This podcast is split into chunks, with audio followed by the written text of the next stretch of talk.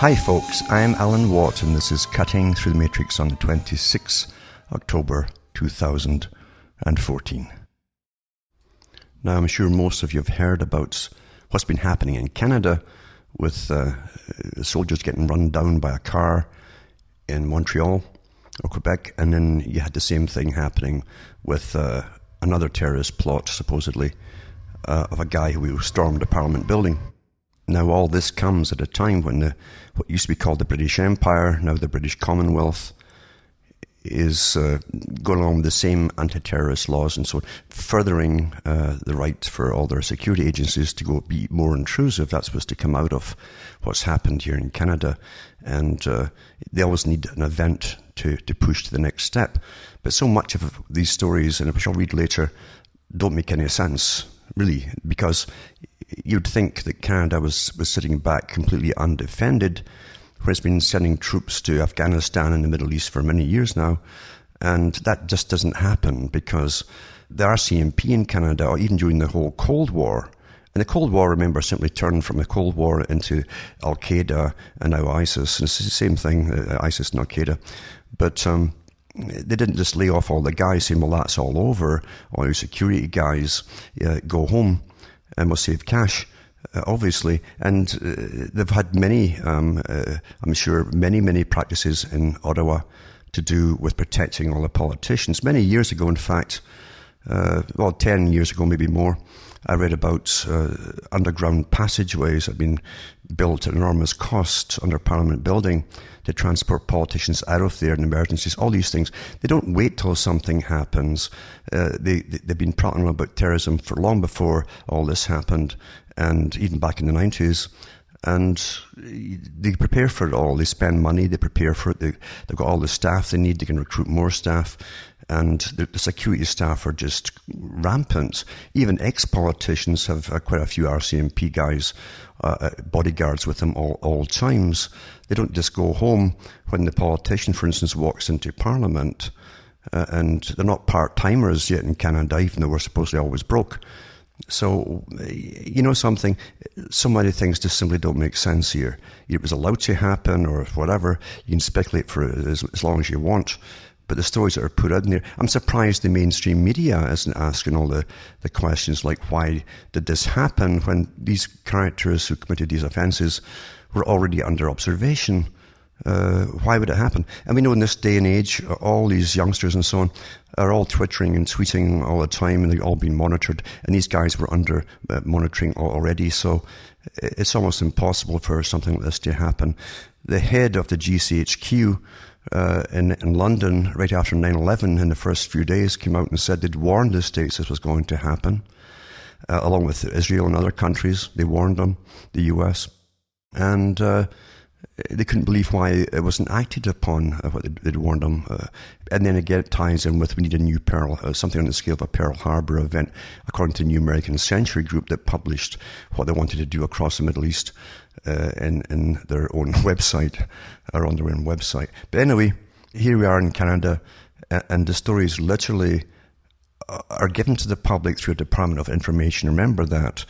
And this is, these stories are all wrong, especially the one about Parliament, because even if this happened the way they said it happened, you wouldn't tell the world and would be terrorists that it was quite easy to walk into Parliament and start shooting.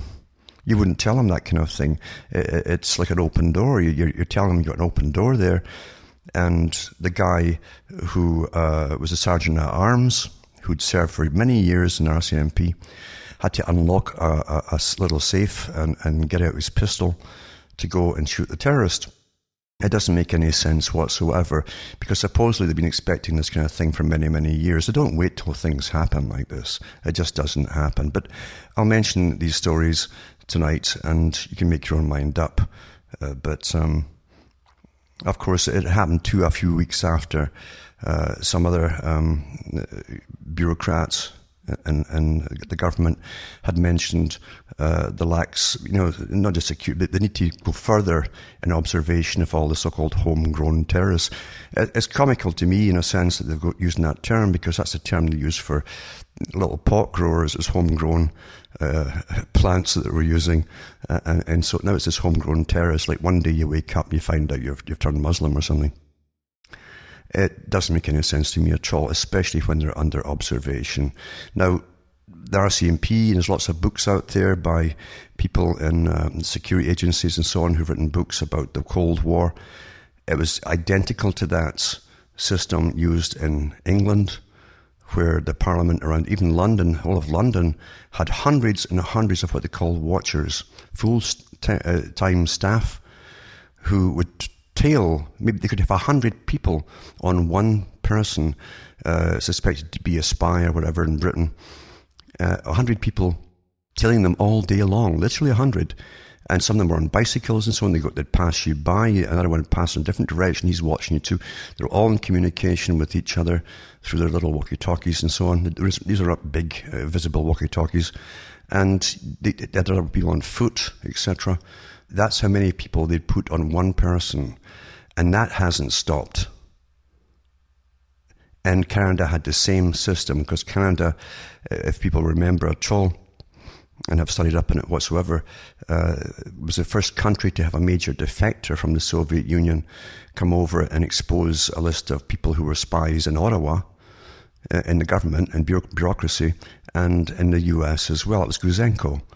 And uh, you find a lot of information about them and so on, what happened, and and uh, how they already had lots of different agents on the streets of Ottawa, uh, watching all uh, people from, from the Soviet Union at all times, etc., identical to the British system, and that didn't stop. That didn't stop. They never stopped that kind of security. So none of this really makes any sense. But I'll, I'll read some of these stories right now. Now, the first one here is from the Toronto Sun and that's October the 22nd. It says here, first, first point, October, October 22nd. It says, police have locked down Parliament Hill in Ottawa on Wednesday, October 22nd, where a shooting occurred. And it says, um, for the second time this week, Canadian soldiers have come under attack on our own soil. Yet another shooter takes aim at the people who stand on guard for us, this time at the epicentre of our government within metres of Parliament Hill. Now, reporters are taught how to report, and facts are awfully important. They're drummed into them, get facts and time and so on. And, um, and yet, yet another shooter, another shooter takes aim at the people who stand on guard for us. If we had these shootings in Canada before, uh, because the person, the, the, two soldiers who got run down, was run down, were run down by a car, apparently. It says, and even more egregious, you know, it starts getting awfully popular, that word, egregious. It says, a gunman targeted Canadian Armed Forces soldier guarding the war memorial, a revered national symbol in memory of so many brave men and women who gave their lives to protect our freedom and way of life. And that's always used. It's, it's very, uh, that's a standard thing that they'll say in all wars and so on freedom and way of life, even though your way of life is never the same afterwards. And that's what they say about Britain. It went into World War II, supposedly to fight uh, National Socialism, and came out as a socialistic country. But anyway, it says the, the Western way of life that seems to offend these Islamist terrorists. Uh, says this shocking uh, shooting comes on the heels of Monday's car attack that killed one soldier and injured another in Saint Jean uh, sur Richelieu by extremist Martin Rouleau, who was under watch by the RCMP and had his passport seized when he tried to fly to Turkey to join ISIS. And it says uh, just last month, Public Safety Minister uh, Steven Blaney tabled his report uh, 2014 public report on the terrorist threat to Canada and warned terrorism remains the leading threat to Canada's national security. It says remains the leading threat, right? Remains. It's not like suddenly we have to have uh, protection against terrorists. It remains. So why weren't they guarding? I mean, really heavily guarding uh, the Parliament building because the story they're giving us is something out of Dad's Army, a, a British TV series about World War II, a comedy. But it says uh, his prophetic, uh, how prophetic those words now ring in Ottawa. Homegrown terrorists seem the stuff of TV shows that not too long, uh, not too long ago, and of course they do because they've been drummed into us since 9/11, uh, and even before the movies that were churning out on real bad Arabs and so on, as they called it. That's that's an awfully good documentary, getting you all ready for this coming. Uh, that, that uh, re- real life is imitating fiction today. Uh, that's really what's happening. So, and yet these past few weeks have shown that the danger that pose has been very much on the minds of Canada's police agencies. A few weeks ago, CSIS, CSIS Director uh, Michel Coulombe uh, told the House of Commons Committee that they know of at least 80 violent radicals who've returned here after being involved in terrorists or terrorism overseas. And he says, by the time I leave this room, it's going to change, he warned, and there are some that are not aware of. Uh, as, as terrorists too, are there some that we're not aware of? Probably I don't want to speculate. The RCMP Commissioner Bob uh, Paulson told the same committee meeting that they're investigating 90 Canadians for suspected terrorist leadings and are now learned that Rich Rouleau was among them. And it appears they were already aware of plans that were afoot, it says. So they're already aware of plans that were afoot. They have beefed up the, the already heavy security uh, and so on. It doesn't make any sense that um, they let this happen. It really doesn't. Now, this article goes on to say that last Friday, just days before the Quebec attack, the domestic terrorism threat level of Canada was quietly raised from low to medium for the first time in four years according to an internal document obtained by Global News. Intelligence agencies had picked up increased chatter from radical Islamist groups such as Islamic State and Al Qaeda about possible attacks after Canada decided to join the international coalition against ISIS. But despite this warning, two fatal attacks have now followed. It proves the startling and terrifying truth that we now face, no matter how vigilant we may be. How can we protect ourselves from the radicals hidden amongst our own countrymen? Bloodstains now, uh, now stains the granite uh, cenotaph, spilled not by a foreign enemy, but by one within, it says. And it really makes you, you wonder, uh, it really makes me wonder in a way, why this uh, was allowed to kind of happen. Because, in fact, when you read the other stories, and I'll read some of them here, it, it makes you wonder uh, why they even allowed these guys to walk the streets if they're under such incredible observation. And um, I mean, here's one article here, and it says it's from The Guardian. And it says Canadian uh, Prime Minister hid in store cupboard while gun battle was fought nearby. A store cupboard? Really? I mean, if you were a, truly were a terrorist, that's the sort of information you'd want to hear that are completely unprepared. It makes no sense at all. Everything that comes out from government is vetted by public relations and debated before it's released to the public. You don't say we're an open door, come in and do these things. But it says um, the sergeant at arms, Kevin Vickers, and it, show, it, shows you he's a guy who shot the suspected gunman. Well, he wasn't suspected. They have him on camera, obviously, and he was a gunman.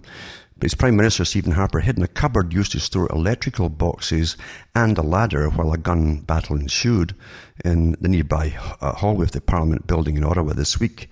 It emerged on Friday. Members of Parliament and party leaders, including Harper, were meeting in the centre block of Parliament Hill when the attacker, Michael Zehaf Bibeau, stormed into the building at about 10 a.m. on Wednesday morning. Officers from the Royal Canadian Mounted Police trailed Zehaf Bibeau as he rushed up the steps to the main entrance of the centre block. As he entered the building, parliamentary security guards opened fire on Zehaf Bibeau, a petty criminal with a history of mental illness. Brandishing a 30-30 lever action Winchester rifle that he'd moments ago used to kill Nathan uh, Cirillo, I don't know Cirillo Cirillo, an honoured guard on duty at the nearby National War Memorial. Meanwhile, Harper was hiding in a storage closet just steps away from the Conservative caucus's meeting room, sources confirmed to the Globe and Mail on Friday. Harper's security detail was shot. It was not with him at the time. And, and what do you mean they were not with him at the time? I mean, did this go off for a tea break or something? I mean, this is nonsense. Uh, they've been expecting supposedly this for years, and we've been involved, as I say, since since um, 9/11, really sending troops off to Afghanistan afterwards and and elsewhere. Uh, the first thing any government does is massive security. You, you expect retaliation. to, to major points within the countries. Says RCMP Commissioner uh, Bob Paulson said a, a, multitude of shots were fired during the exchange. A guard was shot in the leg as the gunman rushed through the marble lined hallway. At some point, Kevin Vickers, the House of Commons Sergeant at Arms, emerged with a pistol he retrieved from a lockbox and, and engaged uh, Zehaf Bibeau as a pair of them darted behind pillars. I mean, this is nonsense because, I mean, even the police now, when they, when they go into schools to talk about drugs and things, they still carry their pistols and that. They try to say that no one's uh, armed in that place. It, it, no, it doesn't make any sense at all. But it says, and, the, and that, these things are all debated. What if, what if, and they have practice drills and all the rest of it too. And you always have armed guards everywhere in parliament buildings. In the rapid exchange, the gunman was struck and, and slumped to the ground. Vickers is widely credited with preventing a further tragedy by rapidly engaging Zehaf Bibeau, who was pronounced dead at the scene. Vickers then rushed to ensure Harper's safety. And it says the RCMP commissioner said the exact details of the battle between Zehaf Bibeau, parliamentary security guards, and RCMP officers were still under investigation. Shortly after the incident, Harper was hustled out the building to a secure location. Some members of parliament said they were shocked when he climbed out of his modest hiding place. So it must have been a pretty hidden cupboard. And, and they got that part from the Globe and Mail, they say. This is the Guardian article. It says, that a gunman made it so close to the Prime Minister and members of Parliament has raised serious security concerns. Paulson uh, confirmed on Thursday uh, a change to security detail to ensure the Prime Minister would not be placed in such a situation. Again, I mean, I just don't understand. This doesn't make any sense. You don't wait for these things to happen when you're sending troops abroad and all the rest of it, and you're heavily engaged in this, this kind of thing. You just don't wait for something to happen. As I can tell you now, uh, now we've adopted a coalition or a condition, we will stay with the Prime Minister in the Prime Minister's protective uh, detail 24-7, no matter where he is, said Paulson. Well, as I say, they even give that kind of security to ex-Prime Ministers. Why didn't he have it? It, it doesn't make sense. Although the chain of events lasted just minutes, the area remained in lockdown for hours, with the last group allowed to leave more than 12 hours after the shooting began there were reports of multiple shooters. And again, too, uh, when the media goes rampant uh, with hearsay or whatever, or speculation, putting it out as fact, uh, which they did, they said there was maybe two shooters initially, I think. Um, what kind of reporting is that? Are they conspiracy theorists? Since they, anybody else who talks out and, and asks questions is labelled that. How come the mainstream isn't called that? Anyway, and it took police hours to sweep the premise. Ottawa Police Chief uh, Charles uh, Bordeleau said on Thursday, he said police had received emergency calls that there was a shooting in a shopping mall, the Rideau Centre, which turned out later to be false, and that did come across the radio too, uh, that uh, there had been a shooting in a shopping mall. So that was false as well. Why report that when it's false? You should wait, wait until you get the information, you check it to, to, before you print it or publish it. Says, before we can discount any information, we have to verify it, Bordeleau said, explaining why the area remained in lockdown for so long. An urgent email sent to MPs and staff Wednesday instructed them to lock or barricade their office doors, which they were not to open for anyone, and to stay away from windows. This later caused problems when the police swept the area and not having keys to the offices. I mean, this doesn't make, again, they have practice drills for all these things as the States does and every other country does. Not having keys to the offices asked to be let in. Uh, uh. Police rammed the doors of empty offices and reporters who toured Parliament after the incident said several rooms were missing their door handles. You, I mean, I mean, you're trying to say that they can't afford door handles and things here. What a nonsense! Unless the politicians take them home as souvenirs. But it says here Parliament uh, resumed on Thursday, a day after the attack. In a show of resilience by Canada's politicians, the Canadian government indicated that it intends to speed up proposals to toughen the country's anti terror laws in the wake of the attack, including a measure that would allow uh, preventative detention. And that's what they've been after for a long time. The governing Conservatives have made no secret of their plan to install new anti-terror powers, giving the Canadian Security Intelligence Service more powers to track, investigate, and detain would be, would be homegrown terrorists. Harper promised the proposals would be brought forward. and it says they need to be much, uh, they need to be much strengthened, strengthened all these measures. Uh, and so he said that already. Details of the, those new powers have yet to be released, but Justice Minister Peter MacKay indicated to reporters they will include measures to allow the preventative detention of suspected would-be terrorists. Uh, why would they wait all this time when they have a whole whole bunches of them under observation already, including these the, the ones who did the, the, the, the, running down with the car and the shooter? Uh, they were already on the list and, and, and so on. Why why, why they need more measures to, to, to, to just go after them? Especially when their passports had already been refused because they wanted to travel abroad and join, join ISIS and things like that. That's it. That's what we're told anyway. It says we're examining all those sections of the criminal code and all measures under the law that will allow us, in some instances, to take preemptive measures. He said. Now, in 90, I think it was 1998, Alan Rock, who was a justice minister in Canada, uh, passed an omnibus bill, uh, and it just floated right through without any question, which even puzzled reporters as to why they're putting through the, all these laws. Uh, this omnibus crime bill, I think it was called then, but it really was an anti-terrorist thing, uh, including detention without trial and all the rest of it. Back in 1998, because nothing apparently was happening, and that's how the general public saw things back in '98.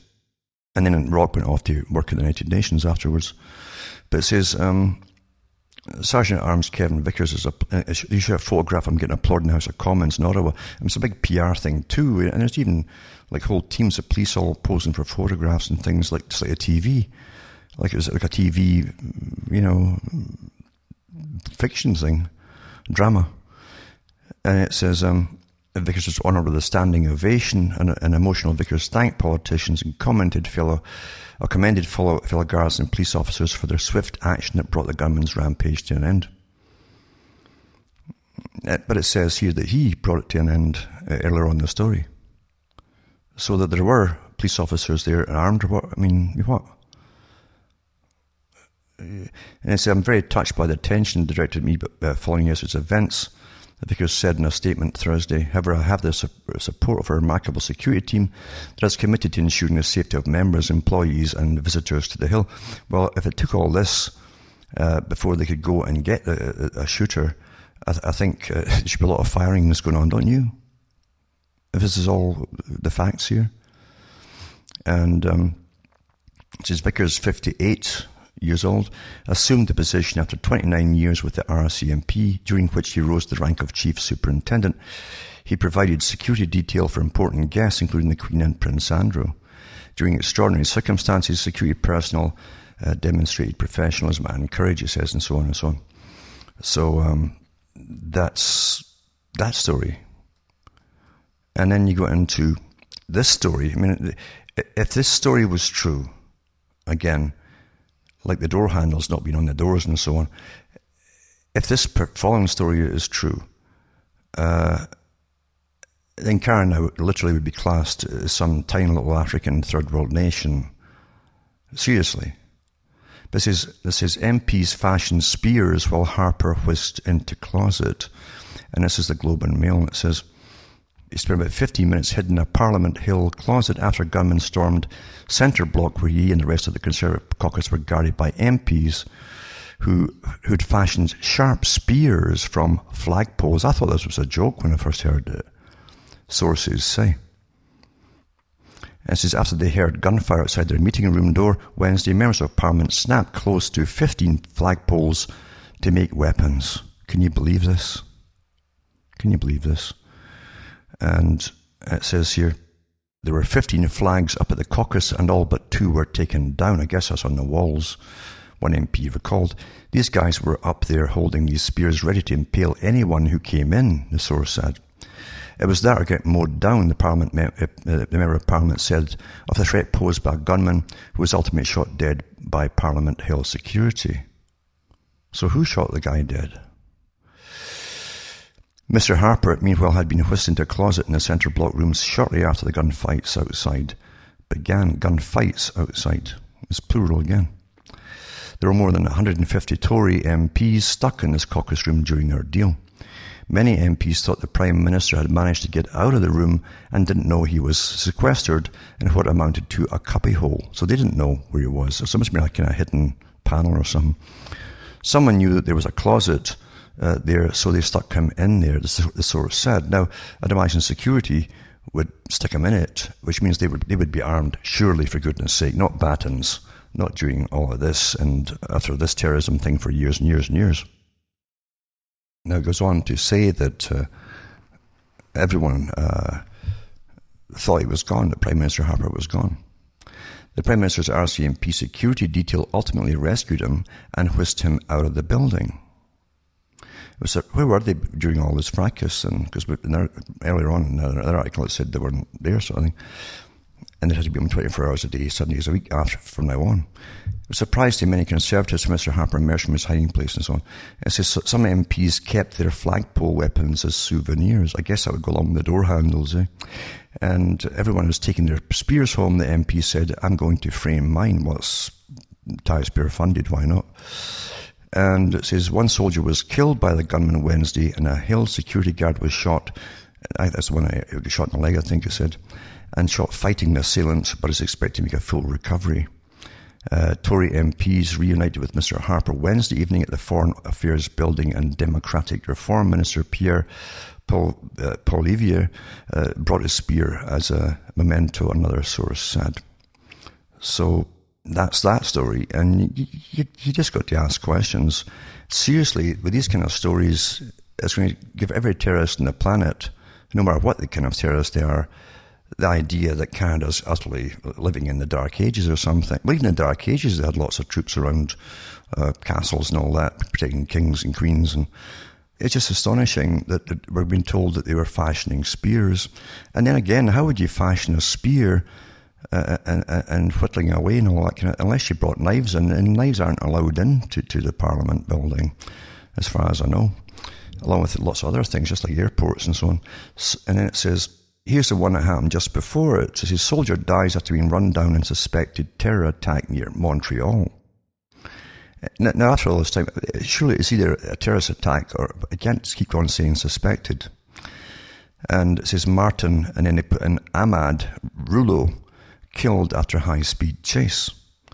The driver of a car, this is from the National Post, and um, that's from October the 20th. It says, the driver of a car who rammed two Canadian Forces members near Montreal before being shot dead by police was known to counter-terrorism authorities who believed he had become radicalized, the RCMP said Monday as they continued to investigate the possible terrorist attack.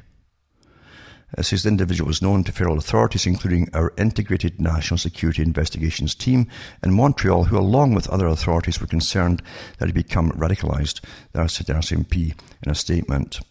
But they declined further comment. The 25 year old, known as Martin Ahmad Rouleau, allegedly hit two members of the Canadian forces as they were walking in a strip mall just outside Saint Jean sur Richelieu at about 11.30 a.m. Early Tuesday, one of the, the, two soldiers hit by the car died of his injuries, Quebec provincial police said. The soldier's name was not released at the request of the family. The second soldier's injuries were described as less serious, the Canadian press reported, but police were not able to provide an update on the individual's condition. After the soldiers were struck, police chased the, the man more than four kilometres until his car flipped into a ditch. And the man was then, then exited his car, allegedly holding a knife and police opened fire, seriously injuring him. And it says uh, he was then transported to hospital, but police later confirmed he died. The suggestion that the incident was an act of terrorism was first raised in the House of Commons by Prime Minister Stephen Harper, who said he was aware of the extremely uh, troubling reports and that authorities were investigating. The Prime Minister was briefed on the investigation by the RCMP Commissioner Bob Paulson, Chief of Defence Staff General Tom Lawson, and National Security Advisor Stephen Rigby. Federal authorities have confirmed that there are clear indications that the individual had become radicalised. As Canada's national security agencies have said, Canadians should remain vigilant, said a statement from Jason MacDonald, the Prime Minister's spokesman. Speaking to reporters at the scene, it says uh, spokesman Lieutenant Guy Lapointe said he was too, too early to determine whether the military personnel were deliberately targeted. All I can say is that the theory that this is a deliberate act is part of what we're looking at, he said. The soldiers were being treated in a hospital. One was said to be uh, seriously injured, while the other soldiers' injuries were less severe. And uh, a knife lay next to the car underneath the bag, it says. Uh, they show you the, the, different pictures and so on. Uh, it says Sergeant Kent would not confirm reports the driver had previously charged police with the knife.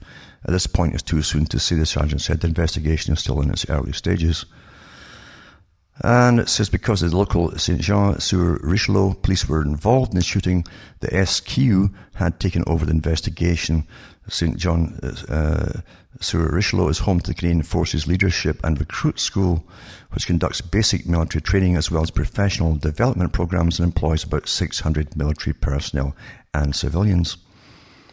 A, a Twitter account under the name Ahmad Rouleau uh, featured the banner of the Islamic State of Iraq and Al Sham, the terrorist group that last month called on its followers to kill Canadians because of Ottawa's role in the anti-ISIS military coalition.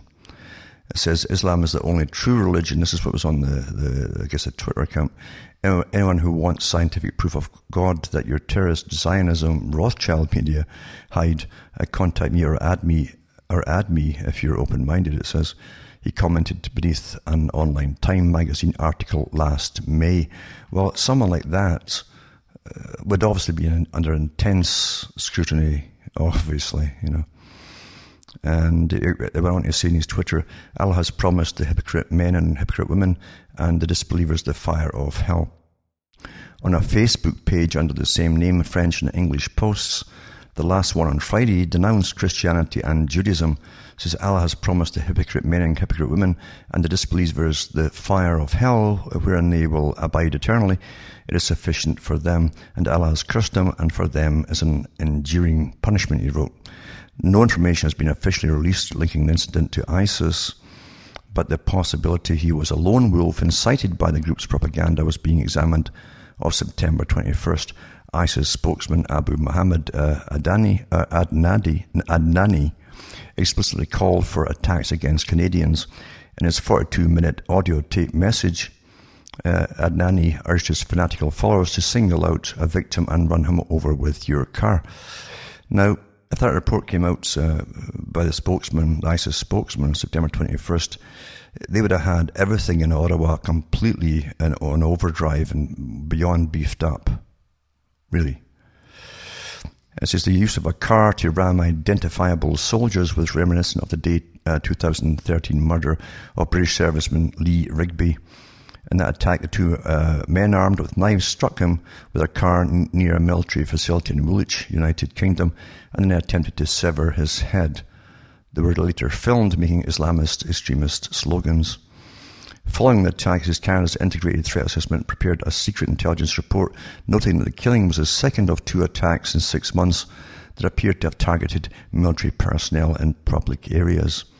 The document noted that the Toronto 18 and 2010 group, uh, headed by Iranian Canadian uh, Hiva Alizadeh, had also talked about striking Canada's military. Uh, as Canadian Forces personnel and facilities have been discussed as targets by domestic extremists in the past, said the 2013 report released under the Access to Information Act. As recently as Monday, calls to attack Canadians for joining the anti-ISIS coalition continued to surface. A Canadian extremist who converted in 2010 and now goes by Abu Khalid al-Kanadi uh, posted a message inciting attacks on Canadians. And it says, um, it says, Yes, my message is clear, the self proclaimed ISIS member tweeted last week. Canada initiated attacks on Islamic State, so Muslims in Canada retaliate. Uh, it says, and AMP, uh, whoever that is, uh, kill them wherever you find them. That's what it says. Adnani's 42 minute uh, audio speech emphasized that victims did not have to be military, but the ISIS message has found little following in Canada. While a handful of Canadians have joined ISIS, Canadian Muslim organisations have strongly denounced the terrorist attacks and have held demonstrations against it. Uh, so everybody's on the, in on the act here and so on and yada yada yada. But this is the kind of thing that's going on in Canada right now. And you have to really ask a lot of questions that are not being answered. And it really is hard in Canada to get information uh, when there's investigations by not just security, but police, even police as to uh, facts and details of things at all. They're very tight lipped, so you're left with more questions than any answers. But uh, it's not like they wait for something to happen. That that's not the way it goes. If anything happens in, in Britain, Australia, New Zealand, even in India or Canada, the whole British Commonwealth system goes into the same mode with the same laws and rules and regulations and practice drills and so on uh, at the same time across the board. They don't wait for it to happen anywhere else. And that doesn't make sense, obviously, when you do. But, but sharpening things into spears and so on. I mean, they should really get any PR people, uh, get new PR people together, in fact, because uh, that's a, that would tell all the terrorists go to Canada and do nasty things because they're completely unprepared for anything. That's that's the message you would get, isn't it? Isn't it? And here's the part about the, the passport dilemma. And here it says Martin Couture Rouleau case underscores a passport seizure dilemma. This is the hit and run driver. And it says the hit and run driver blocked from leaving Canada in months before alleged attack. And this is October 21st, uh, CBC News. So, Martin, um, they show you a picture of the guy and so on from Facebook. And it says, Martin, uh, it says here that, uh, yeah, Martin Ahmad Couture Rouleau's passport was seized by authorities who feared he wanted to go overseas to take part in terrorism, blocking him from leaving Canada and highlighting a dilemma facing security officials dealing with the threat of militants on home soil. Couture Rouleau was arrested at the airport in July while on his way to Turkey, RCMP Super uh, uh, Martin Fontaine said at a news conference in Montreal. And he says he was identified as a high risk traveller and had his passport taken away, but there wasn't enough evidence for police to charge him and detain him. Uh, Fontaine said police had several interactions with him after that and were in contact with his parents. Uh, and police spoke with him as recently as October the 9th. And then he goes on to say that um, one of the soldiers that he ran down, Warrant Officer uh, Patrice Vincent, 53, died of his injuries Monday evening, and police said that other soldier doesn't have life-threatening injuries. The case highlights the problem for officials who stop uh, citizens from leaving Canada because of terrorism fears. Those persons remain in Canada, perhaps with the intention of causing harm to others. Wouldn't it be better to let them all go and just refuse them to get back into Canada? You know? And it says RCMP Commissioner Bob Paulson touched on the problem Tuesday on Parliament Hill, asked whether it was possible uh, Couture Rouleau uh, became more dangerous after his passport taken away. Uh, uh, Paulson said certainly that's what follows from the analysis. So because it, was taken away, he went a rampage in Canada, in other words. And um, it says he was part of our investigative efforts to try and identify those people who might commit a criminal act of traveling abroad for terrorist purposes. So in that, that respect, we were working uh, him along with other suspects. Now, that means they were following him and, watching and listening to everything he did. It says we, we, were we were working him. That's the term they use here. A top official at the Canadian Security Intelligence Service, speaking at a Senate committee Monday um, meeting Monday, put the dilemma more bluntly. For every individual uh, that we prevent, every extremist that we prevent from going overseas to engage in extremist activity is one more individual that we have to investigate closely because they're radicalized to the point that they want to leave, said uh, Jeff Yaworski, uh, CSIS uh, Deputy Director of Operations. There's nothing more that we can do with the, the budget that we have. So they're after big budget increases, like they haven't got a huge one already except they prioritize it internally uh, as effectively as we can, and I think we are doing that. He also said the agency success rate has been quite good. He says, I'll be foolhardy to say that we have all the bases covered.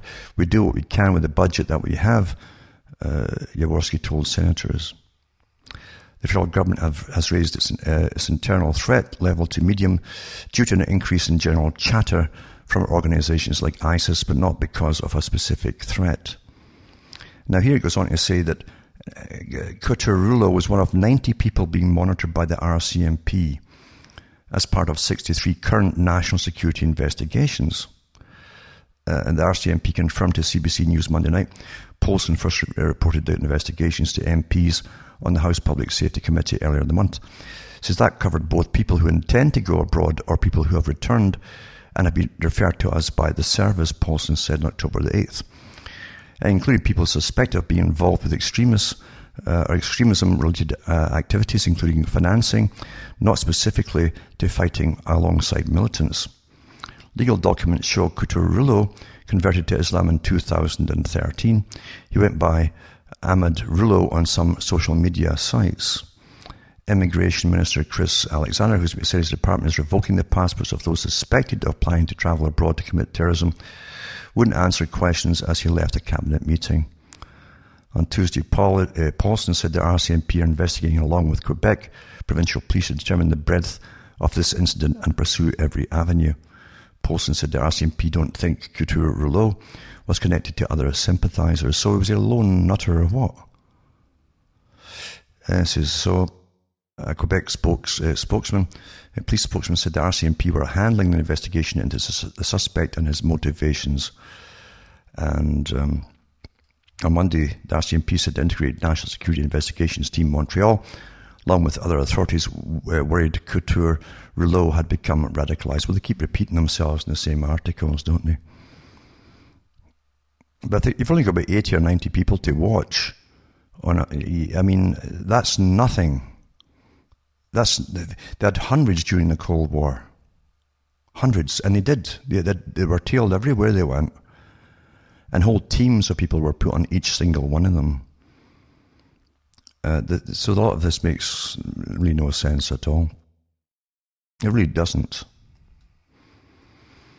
And then you go on to this article here. This is an immigration official, mother of Canadian gunmen, reveals they were reunited last week after a five year estrangement, but has no explanation for his terrorism or terrorist conversion. And her name was Susan Bibeau. The mother of Michael uh, Zehaf Bibeau said in an emotional statement Thursday that she didn't know what to say to the victims. She's one the, she's, she's on the country's immigration board.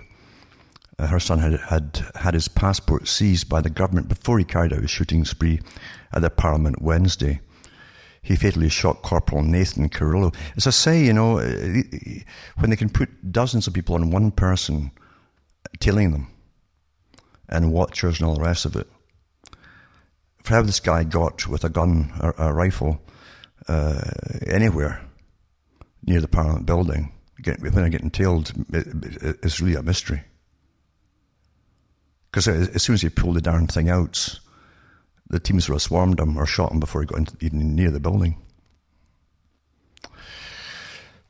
But it says um, he fatally shot Corporal Nathan Cirillo, 24, by the National War Memorial, then opened fire inside the building before he was shot dead. His full name is Michael Joseph Paul which is very Catholic, Michael Joseph Paul Abdullah, that part isn't, and Bulgasem Zehaf Bibeau, according to court records. And as far as I know, his, um, it says here actually, it was into the mother of the Muslim convert who shot dead a Canadian soldier outside Parliament Wednesday, re- reunited with her estranged son over lunch just days ago, the first time she's seen him in five years. She released a statement on behalf of herself and her ex-husband, and apparently the ex-husband is in, over there too in the Middle East somewhere. And it says, um, saying she did not know what to say uh, to those hurt in the attack and could offer no explanation for her son's actions, and so on. It says, We're so sad that a man lost his life. He's lost everything and he leaves behind a family that must feel nothing but pain and sorrow. We send our deepest condolences to them, although words seem pretty useless. We're both caring for them or crying for them. Susan Bibeau um, her son had his passport seized after he was designated a high risk traveller. Uh, but Susan works as a federal public servant for the Immigrant and Refugee Board and lives in Montreal.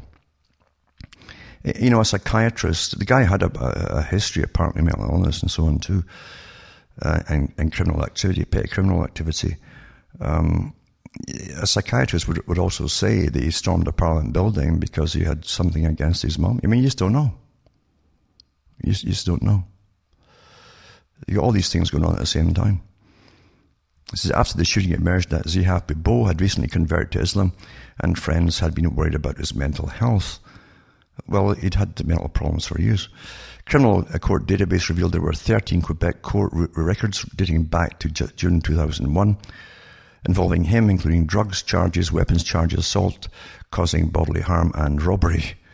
His full name, according to court documents, is Michael Joseph Paul Abdallah uh, Bulgasem Zehaf Bibeau.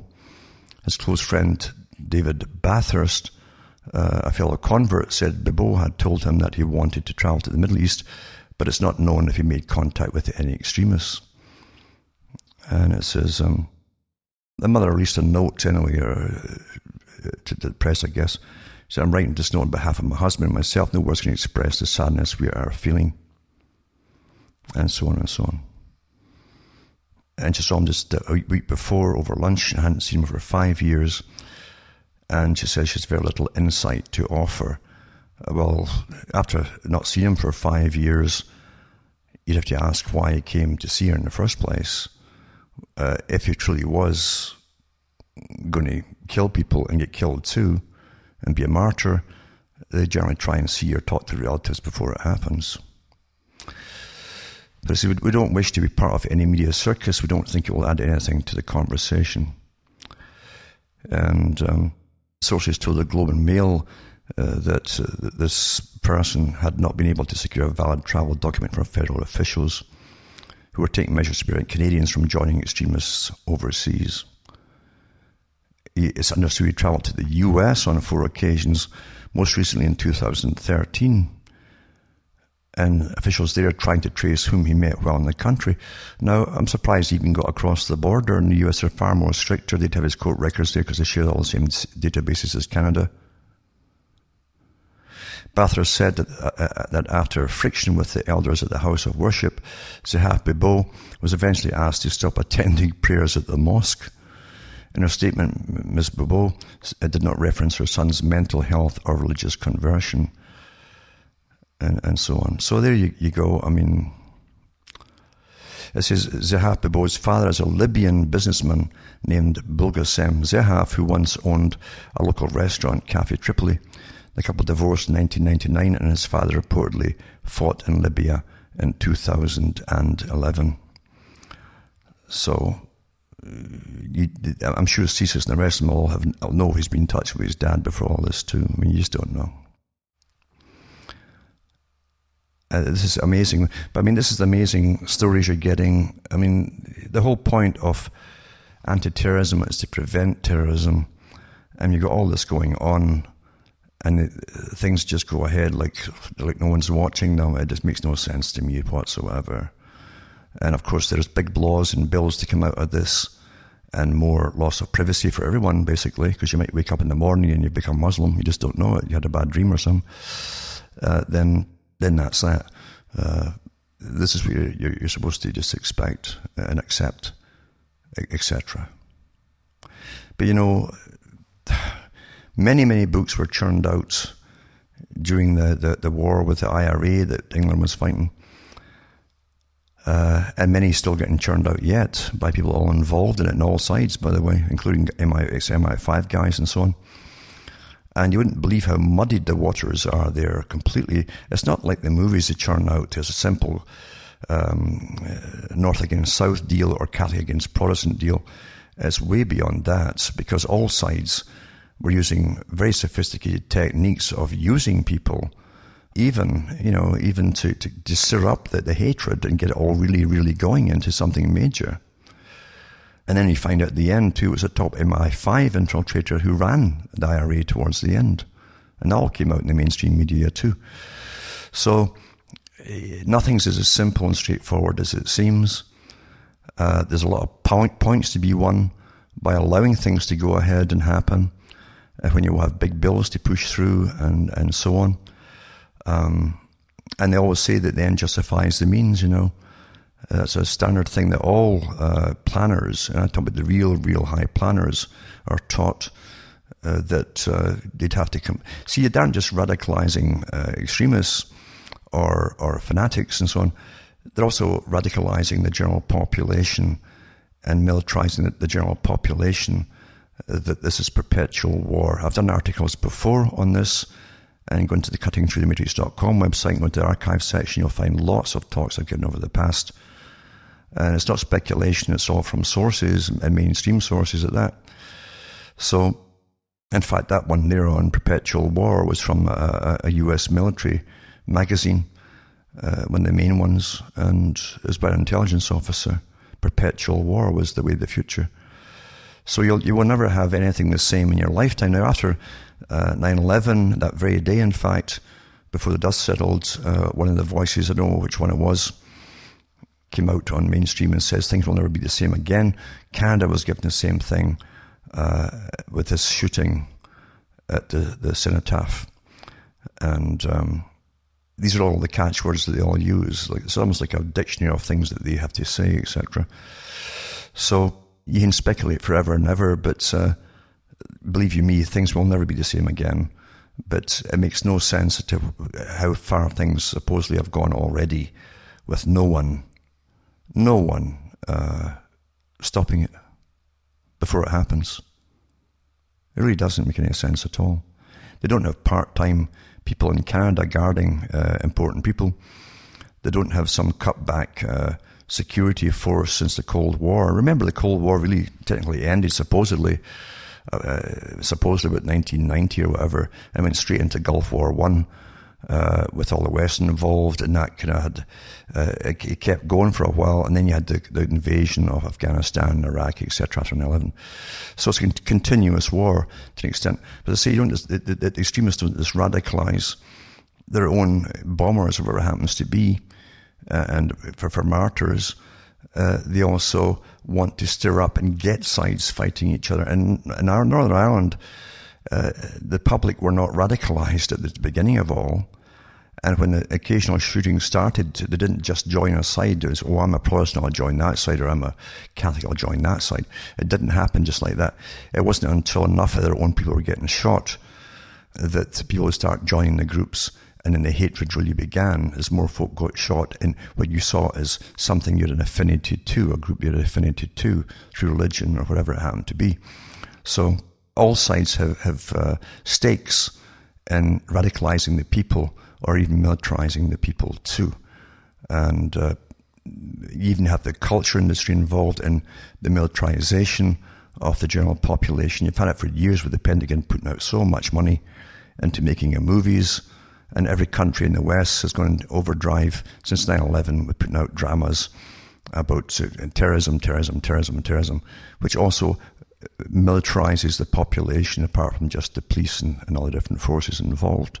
This is the strategy that's used to, to mobilize, if you like, or motivate the whole population into going along with something. This is standard stuff that's taught by uh, high security agencies and so on to their own members. So it's a puzzle, of course, but things are always a puzzle. We can find in- intricate details about the things that happened uh, in ancient Rome, even down to assassinations. Uh, but getting uh, all the facts or straight facts out today of any on anything that happens is almost impossible. Now, the big danger here, apart from all the different security laws and complete lack of privacy whatsoever, uh, for everyone, that is, which already is there anyway, uh, is that just like Northern Ireland situation, interested parties would like nothing better than to get people stirred up against Muslims. And again, vice versa. And if more of these things happen, and, and more of the, the retaliation, even from uh, verbal retaliation from media, whoever steps up, then the other side simply becomes defensive too and hateful as well. And so you have this roundabout of constant uh, things that can't be resolved so simply as they, they, they, could have been if they were all prevented. And that's a situation uh, that has to be avoided now. But that's the world we live in today. And uh, as I say, read, read, the article Perpetual War, as I say, and listen to the, the, the talk, because I read it on the air uh, a few years back saying where they said that um, get used to it. That's how it's going to be. It's one thing after another. Uh, it, war, remember, includes economic war, and since what 2008, the bank crash supposedly, Uh, you've watched the prices shoot up and shoot up because those who manage who manage your system's currency have said that the constant inflation, meaning devaluation of your currency, is important to get out, out of the hole. Uh, and we accept that too. So economic warfare is part of it as well. There's all kinds of warfare and psychological warfare too. Uh, and and um, as radicals are radicalizing youngsters, you also have the other side putting out massive movies about how nasty these characters are.